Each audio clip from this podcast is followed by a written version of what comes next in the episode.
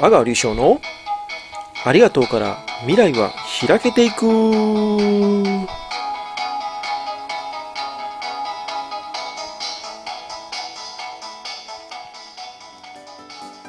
はい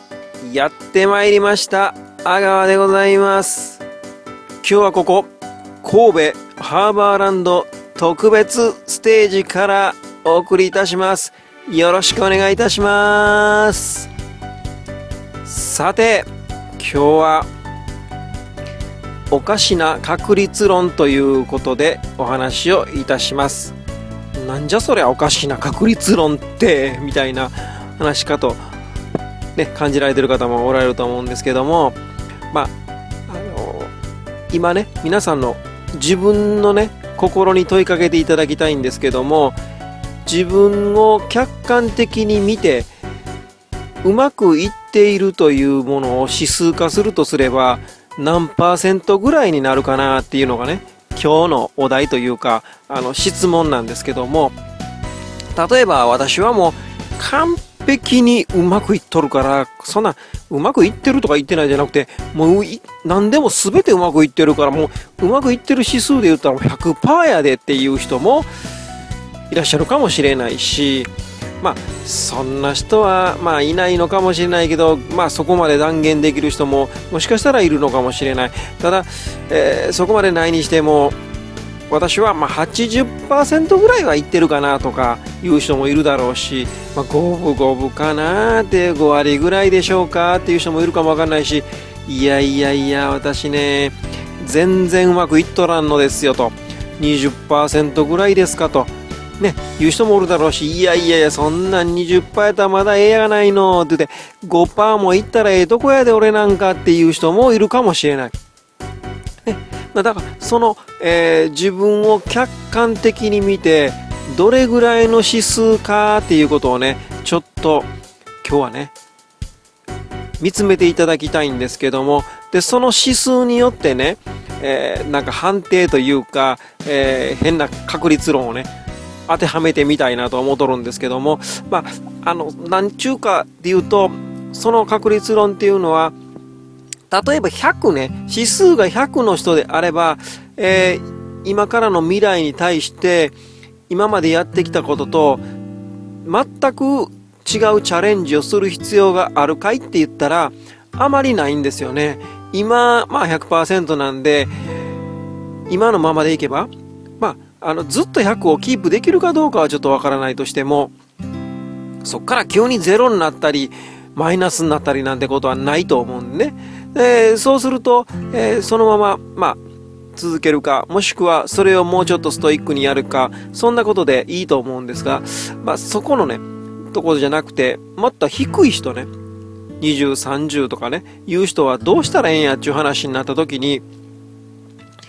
もうねえー、例えば半分、50、50、まあ50%しかうまい子でいかないんですよっていう人はね、自分の今やっていることのうち半分は捨ててください。なぜなら、今100の力を注いでやっても50しかうまいこと言ってない指数なのに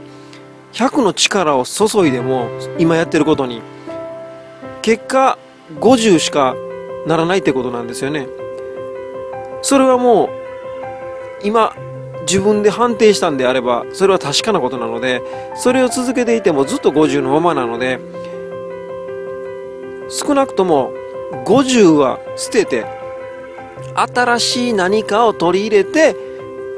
トータルで100として100の力を注いでやってみるっていうことですよね。えじゃあ今30の人はどうなのかいっていうと30しかうまいこと言っていない。100の力を注いでいるのに、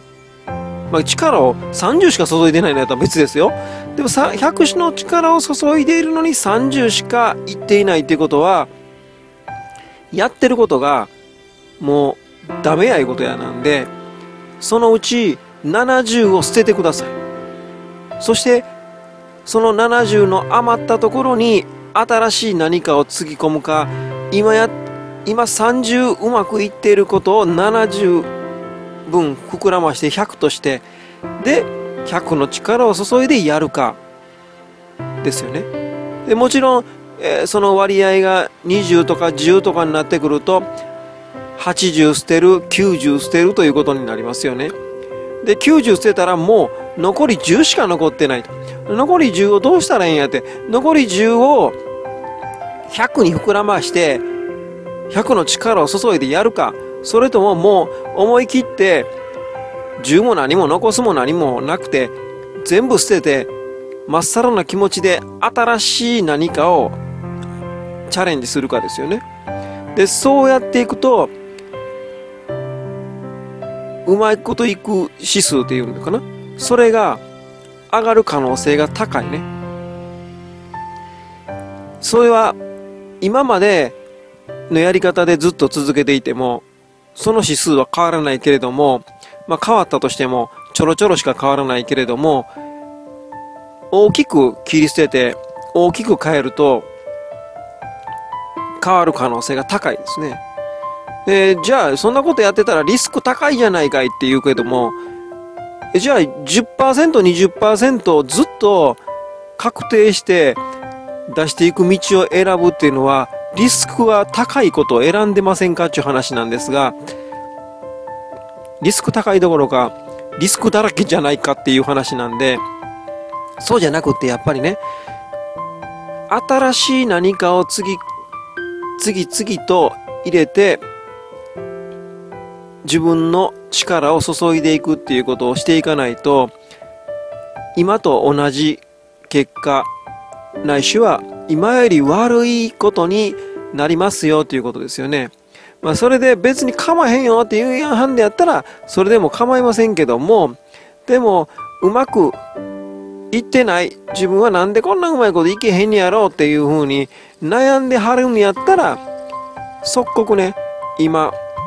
やってることのね大きな部分を切り捨ててほしいっていうかねちょっと横に置いて他のことをやってほしいなって思う。で、その横に置いてのところは、うーん、バラバラにね、10、10、10、10を捨てるんやったら、50の塊のドーンとしたやつをもう捨ててください。その方が、明らかに仕事が変わるし、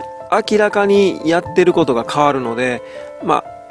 あ、もちろん明らかに頭の中も入れ替わるので、そうなって、新たな力を注いだ時には